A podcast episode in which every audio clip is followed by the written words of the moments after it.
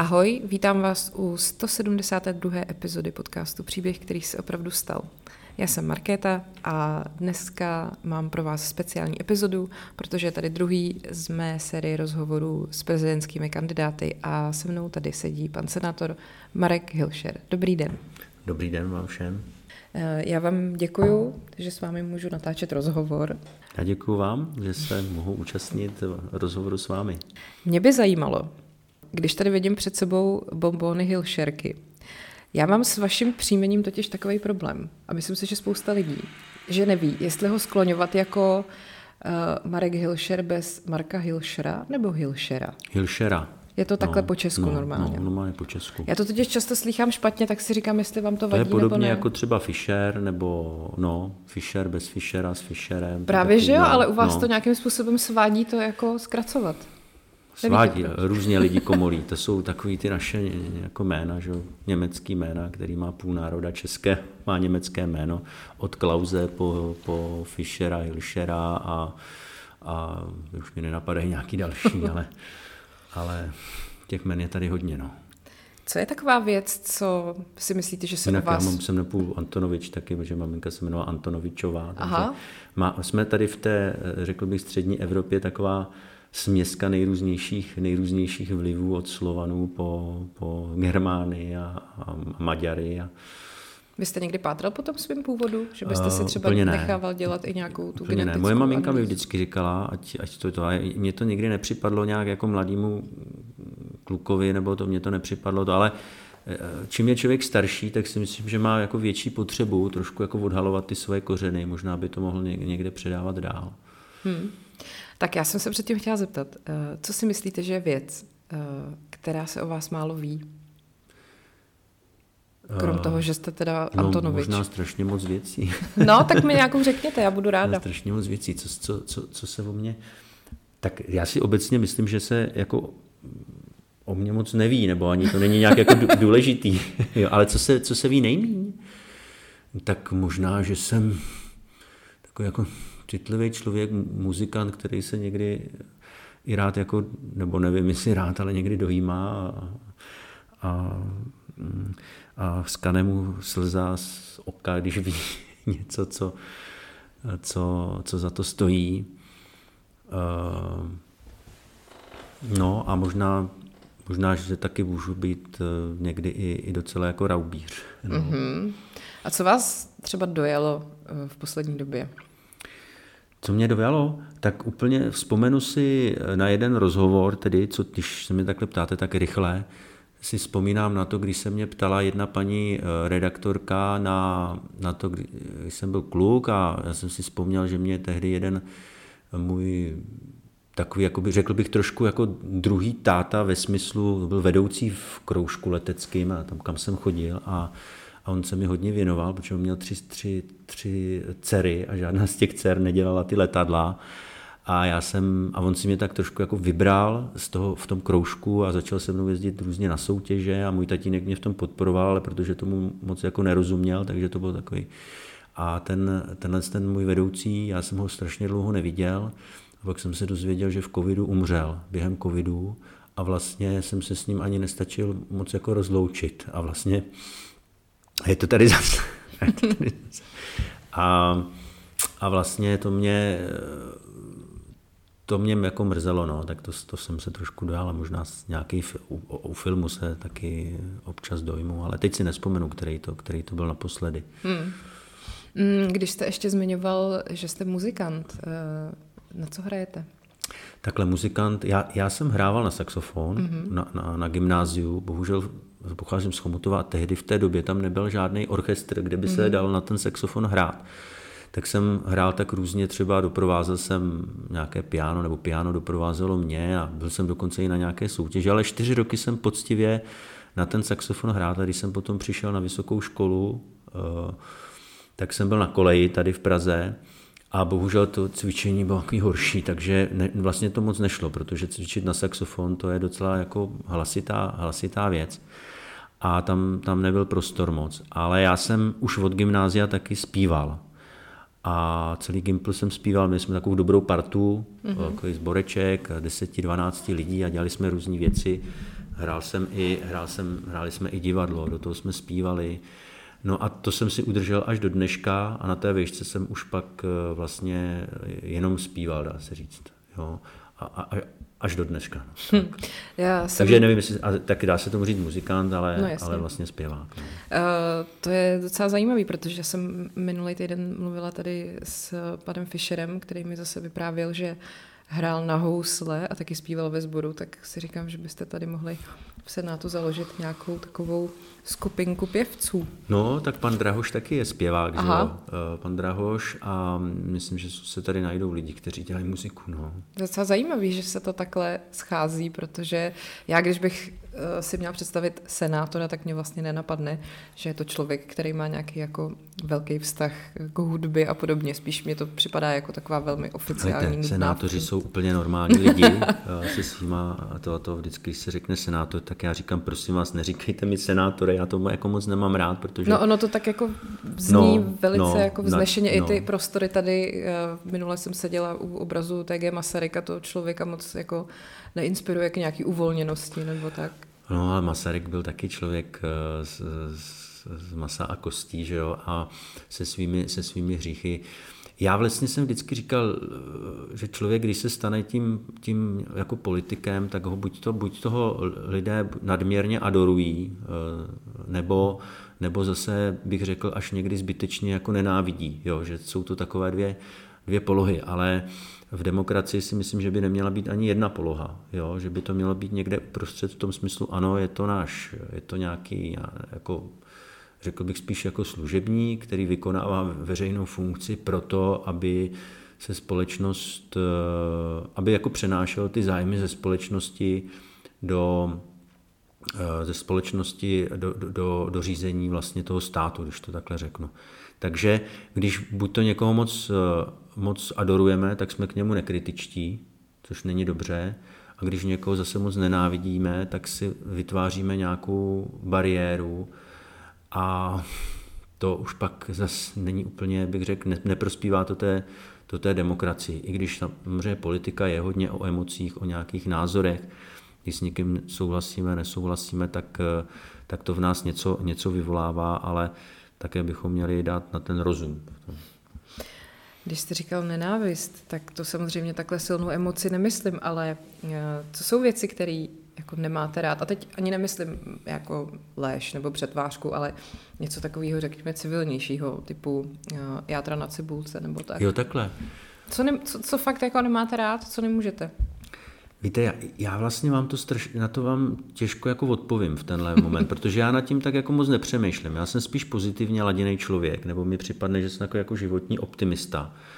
A, a kdybych jako měl hledat, co nemám rád, tak bych vám, tak třeba dneska jsem zjistil, že nám v elektronickém bankovnictví uh, změnili úplně, nebo ne úplně, ale podobu elektronického bankovnictví, takže se v tom člověk nevyzná a, a, a říkal, říkal jsem si, že některé věci jsou teda uh, ne k lepšímu, ale k horšímu, ale to je taková strašná drobnost, která vás asi nezajímá. Ale když jste si mě, Ale takhle, jo, zajímá, mě právě když jste se mě takhle zeptala, tak jsem, tak jsem jim hned napsal, prostě říkal, proč to mění, když to fungovalo a mohlo, mohlo to být jako to, tak to, to jsou takové změny pro změny. No. Tak změny pro změny nemám, nemám rád, když bych to asi řekl obecně.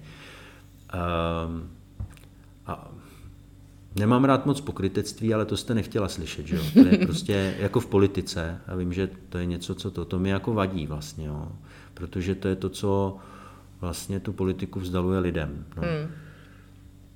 Co nemám rád? Po ránu, když mě dcerka neposlouchá, tak to taky teda nemám rád, protože už má svoji hlavu a když něco pětkrát zopakuju a ona to neudělá, tak to vždycky můžu teda vyletět z kůže.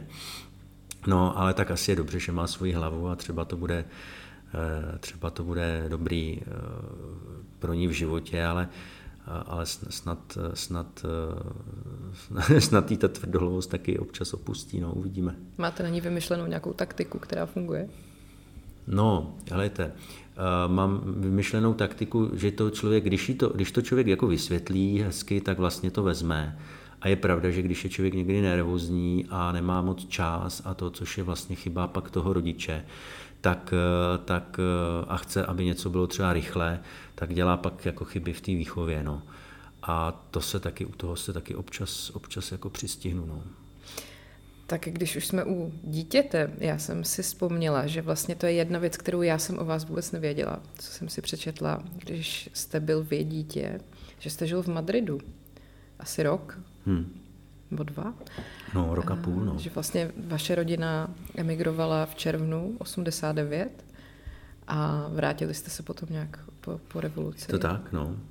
To bylo teda vlastně na poslední chvíli. no víte, ono v té době, takhle, já jsem byl dítě, ale už jsem byl takový dospívající, já nevím, jestli to říct třeba jinoch nebo puberták, bylo mi 13 a hodně věcí jsem už tehdy vnímal, myslím, že 13 letý děti už se zajímají třeba i o politiku, nás se o politice docela mluvilo, vím, že táta vždycky poslouchal Svobodnou Evropu a, a my jsme mu říkali, nepouštěj to tak nahlas, nebo nás uslyší tady vedle soused, který byl nějaký velký tajemník eh, komunistické strany tehdy a snad dokonce i poslanec byl, jo, hmm. jako komunistický. A jsme říkali, nepouštěj to, nebo to uslyší a nikam nepojedem. A je pravda, že můj tatínek vlastně s jeho manželkou tehdy se rozhodli v, ještě v roce 88, že teda když nemohli být svobodní děti, takže třeba ještě by mohli někde vybudovat nějaký svobodný domov pro ně a my jsme měli i rodinu v zahraničí tehdy. No a tak se prostě rozhodli, že pojedou, eh, že to, že to zkusí. A odjeli jsme v červnu 89, kdy to vlastně nikdo nevěděl, jak to skončí, jo? Eh, co bude, jestli přijde, to prostě nikdo netušil. Když byla perestrojka, tak táta hmm. říkal, no to bude furt takový plácání kolem, ale nikdy se to nějak jako nezmění, takže i ta motivace vlastně spojení té rodiny eh, byla. No a tak jsme v červnu 89 přes Jugoslávii jeli jakoby do Bulharska, to byl taková, takový zastírací manévr. No a v Jugoslávii jsme eh, se snažili požádat teda o nějaký ten azyl, abychom mohli vycestovat jinam a jako celá rodina. A tehdy to tam už nešlo a jediná možnost, kam jet, bylo do Turecka nebo do Španělska. A tak jsme vlastně všechno nechali v, v Jugoslávii tehdejší a cestovali jsme z Bělehradu letadlem do, do, do Madridu, kam jsme, kde jsme dostali výzum a takhle jsem se úplně náhodou dostal do Madridu byla to pro mě teda obrovská zkušenost, protože jsem hnedka vlastně z toho, jako, jako ten puberták jsem se dostal z toho komunistického režimu hnedka vlastně do demokratické země, kde jsem viděl, viděl jako ty obrovský, obrovský rozdíly, třeba i ve škole, takže já jsem hned začal, po prázdninách jsem začal hned chodit do školy, nerozuměl jsem ani slovo tehdy a tu španělštinu jsem se docela fajn naučil za, za, za půl roku. No a pak přišla, pak přišla sametová revoluce 17. listopadu, já nebudu teď počítat, kolik to bylo měsíců, že? červenec, srpen, září, říjen a skoro listopad, po pěti měsících pobytu v tom Španělsku, No a táta říkal, když to viděl a viděli jsme ty demonstrace na, na letné a pak zvolení Václava Havla prezidentem, že se to začalo měnit a my jsme, my jsme měli velkou radost, že se to začalo měnit. My jsme totiž už od října, když spadla berlínská zeď, nebo spadla, když zbořili a to jsme všechno sledovali vlastně tehdy v těch španělských zprávách, tak jsme říkali, kdy už to přijde k nám, kdy už to jako bude u nás, že jo? Protože pro nás to bylo vlastně známka toho, že se budeme moc vrátit. No a když přišel ten 17. listopad a všechny ty události, tak táta řekl, tak teď už můžeme být svobodní doma, tak se vrátíme domů a, a ještě jsme tam teda chvíli zůstali, protože bylo potřeba vyřídit nějak, nám třeba sebrali byt, ještě stačili vlastně sebrat byt, a, tak o ten jsme přišli a tehdy to byly jako státní byty, že jo? ale vlastně jsme se neměli kam, kam vracet, takže jsme chvilku ještě tam zůstali, by se vydělali nějaké peníze, a na, na, te, na ten základ vlastně, na, to, na, to, na ten začátek vlastně, dá se říct tak trošku od, od znovu. No a vrátili jsme se znovu do Chomutova, odkud já pocházím, tehdy na ubytovnu a pak, pak už jsme nějak dál žili, takže to, to bylo pro mě, to bylo pro mě zajímavé. Rodiče, všichni, co tam byli, i těch ostatních, protože tam bylo řada těch českých i slovenských rodin, tak všichni z těch stresů a z toho všeho vlastně zhubli o 20 kilo. jo. Ale my děti jsme to prožívali jako dobrodružství. Hmm. To muselo být hrozně zvláštní eh, vrátit se z Madridu do Chomutova. jako ten, no, vy jste... ten kulturní hmm. šok asi zpátky zase no. prožít to, to... No, to byly takový dva kulturní šoky. Jeden no, vlastně jasně. z toho hmm. přejezdu tam do toho Madridu, kde jsou kde vlastně bylo krásné slunce, veselí lidi mm, mm. A, a, a vlastně dá se říct takový jako optimističtí lidi. Mm. Kdo, kdo byl ve Španělsku, tak už jako ví, že jo, to nemusím moc popisovat. A pak jsme se vrátili. Já si pamatuju, že my jsme se vraceli tehdy takovým starým autem Renault, Renault, uh, Renault 20, to jsme naložili úplně plný a jeli jsme přes celou Evropu z toho Madridu, protože to tehdy vyšlo úplně nejlevnější. Jo. Letadlem to bylo drahý vlakem to bylo taky drahý, tak jsme jeli tímhle tím autem, celá rodina, já jsem tehdy měl dvouletou sestru, a tak jsme jeli přes ten Madrid, přes, přes celý to Španělsko, přes Francii, pro mě to byl opravdu zážitek, přes celou Francii, Německo a vraceli jsme se přesně do České republiky jsme přijeli v 8 hodin ráno 1. 1. 1991 a ještě Silvestra jsme viděli v Německu, tam jsme někde ještě opravovali rozbitý auto, mm-hmm. lítali tam rachejtle, já se možná moc rozpovídávám, co? To nevadí, tohle je hrozně zajímavé. A přejeli jsme, přejeli jsme ty hranice český a teď jsme přijeli na tu Šumavu, vlastně jakoby krásnou, že jo? ale tehdy to bylo nějak 6 hodin ráno, 8 jsme byli v tom Chomutově, myslím. A teď tam bylo ta, ta teď jsem viděl ty rozbitý domy, takový jako, jo, všichni si, kdo to zažil tu dobu, tak si na to vzpomene. Mladí lidé už, kteří se narodili, třeba moje žena už to nepamatuje, ta je o 13 let mladší, se narodila v roce 89 a ta už si to jako nepamatuje tohle. Ale já si pamatuju, jak jsme jeli tou temnou krajinou s těmi rozboři, polorozbořenými domy, že jo, eh, vlastně zašlými ve srovnání s tím Madridem, že jo. A teď jsme přijeli do Chomutova a tam, tam byly zase šedivé domy eh, se, se zazděnými okny, protože ten režim nebyl schopen je opravit. Mm, vlastně mm. všechno, část toho byla vybydlená. A na mě to působilo fakt, jako bych byl ve válečné zóně. A tehdy mě to donutilo k tomu vlastně eh, bez děky jako přemýšlet o tom, co se v té naší zemi stalo eh, za těch 40 let, proč to vypadá tady takhle a proč to tam vypadá jinak.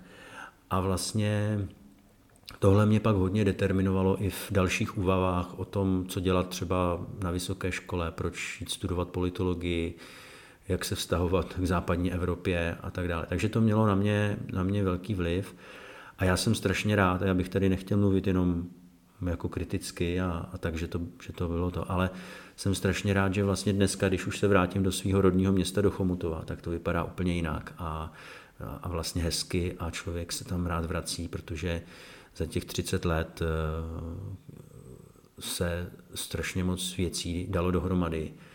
A když jedete dneska po českých městech, eh, tak, eh, tak vlastně jsou, jsou krásní a, a tím, že se o ně staráme sami, tím, že máme jakoby tu demokracii v tomhle smyslu samozprávu, tak, tak i když si třeba na řadu věcí můžeme stěžovat, tak řada věcí je pozitivních, ty často moc jako nevidíme. A já si furt pamatuju na to, ten no. zážitek mám, takže mám tu mám tu zpětnou vazbu a, a, a jsem rád, že jsme se hodně posunuli od té doby. To já si myslím, že jsme i to Španělsko v čem předehnali. I když se potom člověk projde po některých španělských městech, tak už to občas trošku vypadá jako ten Chomutov. to máte možná pravdu, to máte možná pravdu. Je pravda, že jsme, že jsme dneska jako úplně někde jinde. No. Co, ta, co ta španělština zůstalo vám to? Hablas español? Jo, hablo español. he olvidado muchas cosas, pero, pero eh, puedo, puedo comunicar bien y, y, y me gusta español. Sí, creo que sí. ¿Usted también habla español? Sí, ah. un poco. um, Tak a teď jsem se úplně od, se, se španělštinou dostala mimo a zapomněla jsem, co jsem se chtěla ptát. Chtěla jsem se ptát na to, eh, jak se stane, že člověk eh, studuje medicínu a zároveň taky politologii. A jak se to vůbec dá zvládnout, já si to nedovedu absolutně představit. Jo, Takhle, úplně to není tak, jak říkáte. Aha. Eh, já jsem studoval politologii a pak až medicínu. Jasně. Ale to, to možná vás bude zajímat, jak se to přihodilo, že, jo? že člověk nejdřív studuje politologii a pak medicínu. Protože já jsem, jako mám dojem, že eh, když vidím lidi, co studují nebo studovali medicínu, že to jako je na jednoho člověka dost. no to máte pravdu, no. Proto já jsem to měl takhle. Tak hmm. nevím, jestli bych dokázal eh, jako moje žena vystudovat medicínu a, a, a ekonomii zároveň teda to, to, to, to udělala ona, ale já bych to asi nedokázal. Jo. Nicméně já jsem, když jsem uh, končil gymnázium, tak jsem se rozhodoval, co budu dělat. A jak už jsem tady říkal, já jsem měl tu španělštinu, trochu se člověk naučil angličtinu že jo, na gymnáziu a myslel jsem si, že tehdy byla taková i optimistická doba, já jsem maturoval v roce 95 a to bylo takový to budování demokracie, že jo, nadšení a, a tak jsem si říkal, co se životem. Hmm a, a vlastně mě připadlo jako fajn pracovat pro stát, vlastně dělat nějakou jako službu, že ta nová generace vlastně může přijít a budovat, budovat ten, ten, ten, ten stát a tu demokracii, pro kterou jsme všichni nějak jako hořeli v té době. A, a připadlo mi, že třeba studovat diplomaci nebo, nebo, nebo pracovat jako, jak říkám, někde v nějakých institucích, takže tehdy, že mi to dávalo smysl. Jo, i, i to, no. A proto jsem začal studovat politologii. Jenomže během té doby jsem měl možnost eh, účastnit se nějakých stáží v parlamentu. V roce 97 potom přišly takový ty první korupční skandály kolem ODS a mrtví sponzoři a opoziční smlouvy. Že jo. Opoziční smlouva to bylo jako velký zklamání pro mě, protože když člověk viděl, kam se to vyvíjí, eh, tak, eh, tak jsem si vlastně říkal, co ještě se životem a připadlo mi, že třeba jít do politiky, uh, najednou jsem vlastně jako nechtěl. Mně se nechtělo hrbit někde páteř v nějakém stranickém sekretariátu a vlastně budovat svůj život na, na takový jako politice, o který, jsem, o který jsem trochu jako ztratil iluze v té době. Jo. No a tak mně připadlo, že by bylo dobré dělat nějaké povolání, eh, který dává jako smysl. Tím nechci říct, že by politika nedávala smysl, ale povolání, kde by člověk byl vlastně svobodný v tom, že to může dělat dobře nebo špatně podle toho, jak se rozhodne a nemusí hrát nějaký prostě hry. No a připadlo mi, že ta medicína je vlastně jako fajn. Je to úplně z jiného světa, protože můj tatínek byl zubář jako doktor, tak eh, nikdy mě to předtím neoslovovalo, ale najednou mě to připadlo, jako že to může být taky vlastně povolání, který je také služba. Jo, tak jako tu politiku předtím jsem vnímal jako službu, tak i tu medicínu, akorát u té medicíny my už po těch zkušenostech, které jsem vlastně viděl, ne, že bych je měl na vlastní kůži, ale viděl v tom parlamentu a, a říkám, to, co se v politice dělo, tak mě ta medicína přišla taková vlastně jako poctivá. No. Tak jsem jsem se přihlásil, udělal jsem přijímačky a, a bylo to moje nejlepší rozhodnutí v životě, protože mě to strašně chytlo a bavilo mě to a, a takhle, takhle, to, takhle to vlastně bylo s tou medicínou. No a jaký bylo to studium? Já vždycky, když někdo vykládá, jak se učí na zkoušky na medicíně a popisuje, co, jaký obrovský množství informací musí pojmout, tak vždycky vidím před sebou uh, filmy bás, o básnících a, a vůbec jako když jsem viděla svoje uh, kamarády učit se nebo ty učebnice anatomie, to prostě, hmm. já nevím, jako dá se to zvládnout, projít s zachováním zdravého rozumu, ta škola. No, dá, tak vidíte, že ty doktoři nejsou, než se, se z toho nezblázní. Ale je teda, je teda pravda, že to bylo úplně jiný studium. A já jsem měl velký štěstí, že mě to bavilo. Hmm. Takže já jsem pak, byl jsem trošku i starší už, o něco než kolegové, takže už jsem si jako uvědomoval taky, proč, proč to chci dělat. Ale mě to strašně bavilo fakt, protože uh, ono to spojuje v sobě trošku jakoby ten humanitní rozměr a takový ten přírodovědný rozměr. Tím, že jsem už studoval třeba předtím trochu i filozof, nebo filozofie, dějiny, trochu filozofie, ne, že bych byl nějaký filozof, tak mě to do toho dodávalo ještě ten jako rozměr jako humanitní. Jo. Takže kdo to nezažije, tak se to dá těžko, těžko popsat. A najednou jsem tam začal objevovat jako různé různý věci, které který uh, mě vlastně činili uh, jako šťastným, jo, když bych to řekl. To poznání pro mě bylo jako i prostředkem nějakého, nějakého štěstí, jo, když, když, to, když to řeknu takhle. No a nechybí vám to teďka? Uh, helejte, uh, jako já, já teď zase mám nějaký, eh, ono to je jako podobný, já jsem pak dělal vědu, jo, eh, já jsem, musím říct, že jsem klinickou medicínu dělal jenom eh, vlastně chvíli, protože se mi v životě v osobním to trošku jakoby zamotalo a ještě jsem pak směřoval, no. A, a zůstal jsem u vědy a, a tu jsem dělal asi deset nebo já nevím kolik let, tu vědu. A pak, pak vlastně přišlo to, rozhodování díky té prezidentské volbě co teď bude mít větší jako smysl třeba i pro, pro tu službu, jo, o, který jsem, o který jsem mluvil. A já jsem najednou cítil, že asi, uh, asi bude potřeba se teď věnovat trochu, trochu i, i té službě pro tu obec v tom, v tom jiném směru, než třeba jenom v tom vědeckém. No. Máte, máte... Takže na tu otázku, jestli mi to chybí, uh, řekl bych, že ano, ale zase dělám jiné věci a já se k tomu můžu vždycky vrátit. Jo, takže já nemám uzavřenou cestu a v tom jsem vlastně jako svobodný, jo, že až mě lidi pošlou do háje, eh, co se týká tady toho snažení v té politice, protože to vnímám taky jako hodně důležitý a už, už trochu i jinak, než když mi bylo 20, ehm, tak ehm, takže že se prostě můžu vždycky vrátit a, a v tom jsem svobodný. Hmm. Um, napadá, že vlastně docela dost lékařů do politiky jde, když se tak podívám eh, do, na, na současné politiky, to je primátor Prahy, Bohuslav Svoboda, Pavel Bém, že jo? Jo, eh, já vám Myslíte, na to můžu... že, to, že to má nějaký, jako nějakou určitě, souvislost? Určitě, no. Já si myslím taky, že člověk třeba po 15, 20 nebo třeba i jako 25 letech v medicíně už vlastně taky potřebuje trošku přehodit vyhýbku. Jo? Ono, hmm. to není, ono to není... Uh, Myslíte, že tam hrozí nějaký vyhoření? Jo, určitě. Já myslím, že to se stane skoro každému lékařovi, že, že, že jako vyhoří. U mě teda to nedošlo, protože jsem to jako nestihnul, jo, ale, ale uh, každý to možná si myslím v životě jako zažil, že potřebuje trošku, trošku to. A to, a to medicínské povolání je fakt jako psychicky hodně náročný, jo. A, a myslím, že ti lidé potom jako na starý kolena vlastně si říkají, že už teda splnili nějak tu, ten svůj úkol a v oblasti medicíny a vlastně můžou pak sloužit ještě nějak jako jinak. Hmm. Jo. Hmm. U některých je to možná dáno tím, že taky ehm, ten titul mudr může být jako atraktivní pro, pro hmm. politiku.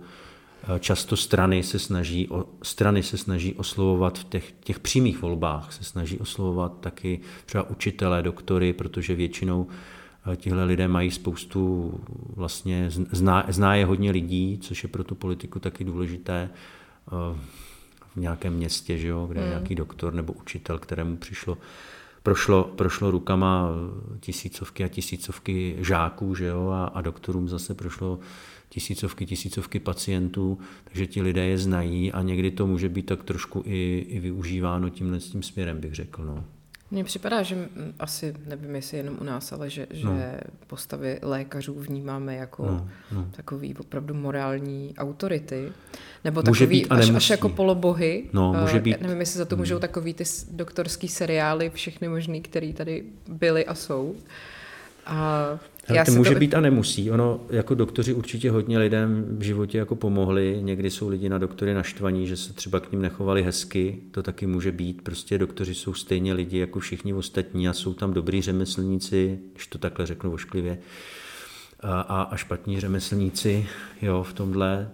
Takže, takže zase je potřeba se dívat na, na konkrétního člověka já teda ještě, promiňte, že to, tak eh, že ještě skočím, já jsem vlastně vždycky nějak osciloval mezi tou politikou a i tou medicínou, že? protože jsem začínal tou politologií, hmm. takže u mě to není jako nějaký jako rozmar, že bych se rozhodl prostě um, protože by mě oslovila nějaká politická strana nebo něco takového, ale vždycky jsem to prožíval. I na medicíně jsem byl um, členem akademického senátu, byl jsem tam i předsedou senátu, Dělali jsme různé věci, protesty proti takové skrytý privatizaci fakultních nemocnic. Jo. Takže vždycky jsem se snažil i třeba s přáteli kolem upozorňovat na, na, na, na to, co není dobře a, a snažili jsme se nějak jako proti tomu bojovat. No.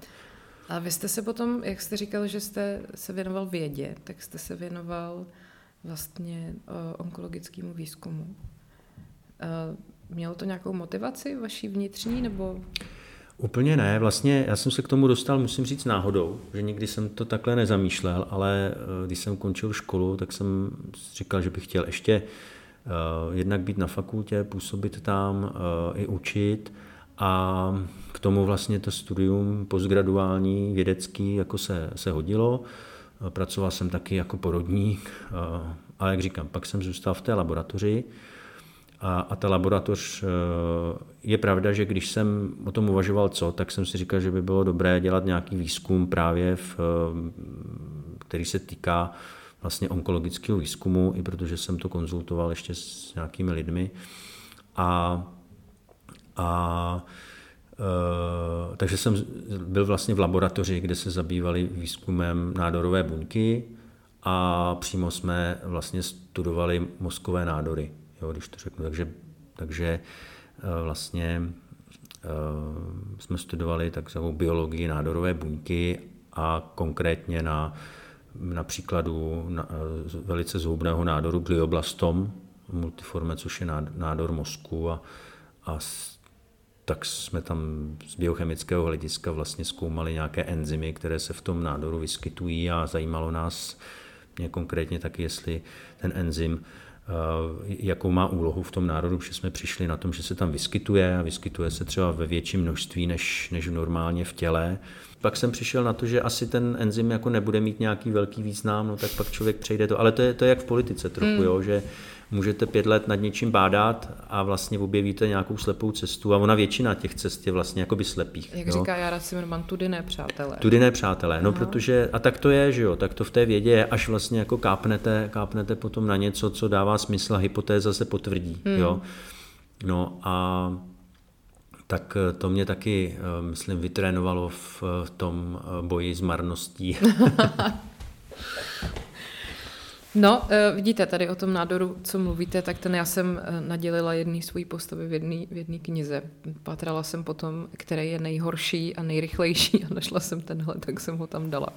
No, já jsem tak... teď zrovna, zrovna jsem někde četl nějakou recenzi na nějaký film o paní, uh, jak se jmenovala, Absolonová, Andrea Absolonová, to byla nějaká skokanka, skokanka. Hmm. a pak se s ní stala pornoherečka, někde to na mě vykouklo na aktuálně CZ a vlastně a, a, a, a dočetl jsem se, že v 27 letech, což tak jako bývá u těch mladých lidí, ona měla tenhle ten nádor, hmm. který zrovna my jsme, my jsme studovali. Hmm. No. Jo, to, to je hrozně zvláštní příběh ten její, no, že ona byla jako velmi nadějná hmm. a hmm. vlastně hmm. vyhrávala závody a, hmm. a pak nějak si vybrala jinou životní cestu hmm. a pak, pak to takhle blbě skončilo celý. No. Tak, um, ještě mě zajímá vaše motivace k tomu, že vlastně do toho jdete po druhý, do té volby?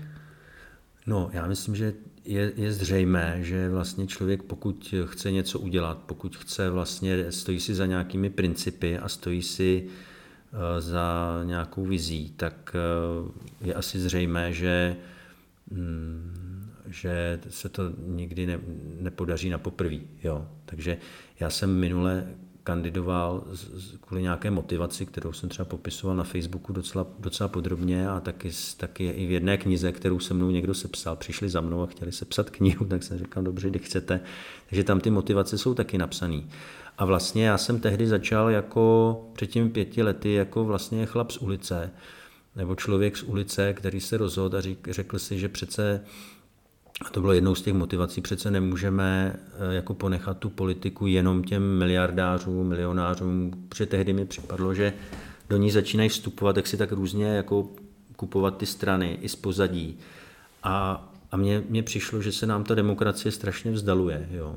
a že se vzdaluje obyčejnému běžnému občanovi a jakoby běžný, obyčejný běžný občan neměl vůbec šanci se do toho zapojit a pak to přestává být demokracie. Že? Když za sebou nemá nějaký velký peníze, hmm. velký, velký politický, politický marketing. Možná je to jako moc, moc eh, bych řekl, taková idea, jo, velká, nebo, nebo to, ale, ale já jsem se začal bát toho, že, že tím, že ztratí a ztrácejí lidi důvěru v ten režim a v tu demokracii jako takovou, takže vlastně začnou volat po vládě pevné ruky a že začnou vlastně uh,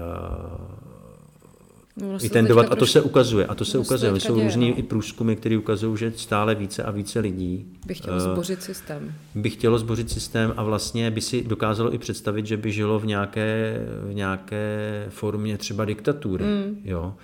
A tohle já se přiznám děsím, A já to i trochu chápu, protože opravdu eh, ta politika se lidem vlastně eh, hodně vzdálila. Nevím, jestli k ním byla blíže, ale někdy, ale jakoby, eh, jakoby fakt ztrácejí pocit, že, že mohou prosazovat nějak jako ten zájem veřejný a zájem jako ten všeobecný jo, pro lidi. Tak tak tohle, tohle jsem si říkal, že by bylo potřeba nějakým způsobem nalomit a, ten, a chtěl jsem vlastně ukázat, že to ten, že to ten běžný občan z té ulice jako může, když se bude zajímat, když se bude starat o věci kolem, kolem sebe. A tak trochu se mi to možná podařilo, protože pro všechny bylo velký překvapení, že jsem měl tehdy 9%. Jo? No a já si myslím, že je třeba v tom pokračovat. Um, proto kandiduju po druhý, ehm, samozřejmě úplně z jiné pozice a může se stát, že budu mít mnohem míň těch preferencí eh, nebo těch hlasů, ale může se stát, že třeba jich budu mít víc taky. Jo. Takže... Byla by to potom motivace to zkusit znova? No, přiznám, přiznám se, že po třetí už nevím, jestli bych do toho šel, tak už bych mohl ty lidi pěkně tím potravovat. Jo ale já si myslím, že člověk by se neměl vzdávat hned na poprvé. A já hmm. jsem tehdy věděl, že vlastně věděl jsem, že skoro by byl politický zázrak, kdybych tehdy zvítězil. Jo. Teď se to může stát, eh, když k tomu bude příhodná situace. Eh, já nemám za sebou žádný velký politický marketing ani velký peníze. To si myslím, že je mojí přednost, protože já si myslím, že by ten prezident budoucí měl být opravdu nestranický a nezávislý na těch velkých eh, mocensko-ekonomických skupinách, které se snaží vlastně přivlastnit ten stát na úkor, na úkor občanů a na úkor toho veřejného zájmu. A jedině, jedině tady vidím jako tu cestu k tomu, aby se ta demokracie vrátila lidem, když ten prezident když ten prezident prostě nebude součástí toho, toho establishmentu, ale tím nechci říct, že bych byl nějaký revolucionář nebo něco takového. Jo. Já jsem spíš jako fakt pro, pro evoluci, ale mm, když spoustu těch věcí kolem sebe vidím, tak eh, jsou tady různé stáje, když to řeknu dostihovou terminologií, které, které se snaží tu, hmm tu prezidentskou funkci nějakým způsobem uchvátit, tak jak to bylo a to. Je to přirozené, tak to prostě bývá, ale myslím si, že by bylo dobře, kdyby tam byl fakt na tom hradě nějaký občan, který není tohodle součástí a mohl by vlastně nalívat toho čistého vína a tu demokracii vracet lidem. A vidíte mezi svými soupeři někoho takového jiného kromě sebe? Nemusíte jmenovat, jenom jestli vidíte nebo ne. Já to nechci nějak komentovat, protože cokoliv řeknu, tak bude použito proti mně v tomto ohledu a já nechci být negativní, ale můžu říct, že mám hodně informací vlastně, protože se už teď čtyři roky tady pohybuju jako senátor v té politice, jako nezávislý, ale, takže mě to hodně věcí dalo a myslím si, že e, bychom byli naivní, kdybychom si mysleli, že se žádná z těch mocensko-ekonomických skupin nebude chtít toho hradu nějakým způsobem zmocnit. Hmm. Jo? A nad tím, je třeba, nad tím je třeba přemýšlet a vlastně já se snažím nabídnout tu alternativu fakt jako občanskou a myslím, že to je i zřejmé. Já ještě skočím k jinému tématu, zase od politiky pryč. Když už máme půlku listopadu, všude vánoční výzdoba, jak to máte uh, za prvý s vánočníma svátkama a za druhý mě zajímá, dokdy, jestli jste vůbec věřil na Ježíška a dokdy případně? Na Ježíška? No tak jak asi každý dítě věřilo, že, že ten Ježíšek nosí ty dárky, ale nepamatuju si už, kdy jsem o tuhle víru přišel. Ale víte, co mě zajímá? Podle mě je hrozně specifický u každého člověka, jak si toho Ježíška představoval. Hmm, hmm. A jestli si pamatujete, jak jste si ho představoval, když se řekl No, Ježíšek? jako, tak, jako, jako to děťátko asi jo. fakt. A, a jako fakt mi vrtalo hlavou, jak může takovýhle děťátko lítat a přiletět domů a přinést nějaký dárky. Jo. To se přiznám, že mě vrtalo hlavou. My jsme, já jsem nevyrůstal v, v rodině, jako která by měla nějakou jako náboženskou tradici, takže takže vlastně jsem si to nespojoval vlastně s Ježíšem Kristem nějak, jo, to, to prostě u nás doma nebylo. A takže to děťátko jsem si představil, jako že lítá, že má kolem sebe takovou tu svatozáři, tak jak jsme to viděli v těch, hmm. asi v těch jesličkách. No. Je to takový nedomyšlený trochu, no. Eh, no, eh, ve Španělsku, že jo, když jsme mluvili o tom Španělsku, hmm. tak tam nosí ty dárky tři králové, že jo, hmm. tam to přinesou a, a nemají to teda na štědrý den, 24. ale druhý den, myslím, teda, jestli se, čekajte, jestli, ne, ne, oni mají, oni mají na ty tři krále, což je 6. že jo, jo tak mají Betlém a k tomu to nosí a nechávají jim tam štamprly, uh, nějakého likéru, aby se posilnili, že jo? takže každý to má trošku jinak. A mně se to líbí, že, že nosí dárek, dárky Ježíšek. Jo? No a, a ty svátky, uh, ty svátky já se přiznám, že jsem je začal prožívat hodně až, uh, až vlastně s mojí ženou, když jsem se oženil, protože oni jako mají takovou tradici, tradici vlastně, že se, že se setkají všichni dohromady, naděli, nadělují si dárky, oni to mají až, teda to jsem, až takovou jako zálibu, prostě rozbalovat ty dárky a taky vždycky je strašně, strašně moc, je to takový jako, vždycky jako je jeden velký dárek a pak jsou takový ty malý, malý dárky, jo. A když jsem to viděl, tak, tak jsem nevěřil vlastním očím.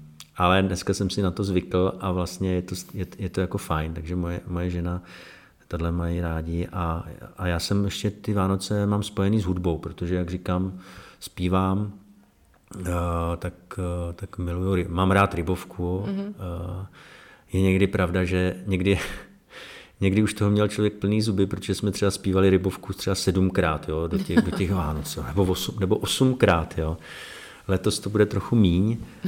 A, a takže takže i Vánoce mám spojený s tou muzikou. No. Já tady mám na Samozřejmě závěr... to cukroví je taky dobrý a no. ne, ne, mám nejradši mám ty vosí, vosí, vosí A pozor, hnízda, jsou, to, nebo... jsou to vosí hnízda nebo včelí úly? No, někdo tomu říká včelí úly a někdo tomu říká vosí hnízda, ale je to úl, ale vypadá to, když se člověk nad tím mm. zamyslí, tak je to vlastně včelí, včelí úl. A tady to, ten výběr mezi dvouma věcma mě přivádí k závěrečné části našeho rozhovoru. To jsem i vašemu předchůdci dávala takový kvíz. Vždycky si z těch dvou možností vyberte jednu. A zkuste jenom opravdu říct tu jednu, aniž byste nějak zkoušeli Jasně. nějakou třetí možnost a tak. Jo? Vím, že to občas bude složitý. Klaus nebo Zeman? A už je to tady. no řeknu, odpovím. Asi ten Klaus. Tohle je o něco lepší. Nakládaný hermelín nebo utopenec? Utopenec. Pivo nebo víno? Pivo. A teď, Sparta nebo Slávie? Tady nevím, ale tak blíž to mám na Spartu. Nef- nefandíte uh, fotbalu? Ne, to, tohle hmm. se přiznám moc nesleduji. To nevadí, to, to v pořádku. Tak, uh, Harry Potter nebo Pán prstenů? Pán prstenů? Uh-huh. Uh, léto nebo zima? Léto. David Bowie nebo Bob Dylan? Jsi Bob Dylan. Mm-hmm. Tak a teď ještě důležitá, důležitý dvě otázky na závěr. Uh, banán se loupe od, od toho jo. místa, kde je šťopka, nebo od toho druhého to máme, to máme velký spory s mojí ženou. to právě proto Já chci zajímá. držátko, takže já mám držátko a odloupnu, takže to od štopky a moje žena to má opačně, takže ta vždycky, protože říká, že se to líp loupe od toho držátka. Takže, já zase, jo, takže vy potřebujete držátko. Já mám to držátko, loupete... za to to držím a Jasně. odloupnu to od štopky. Mm-hmm. Tak a poslední nejzásadnější otázka ze všech. Uh, patří do bramborového salátu uzenina? Já bych to tam dal. Dobře, tak jo, tak vám moc děkuji za rozhovor. Taky děkuji moc a mějte se fajn a hezký, hezký Vánoce už budou brzy.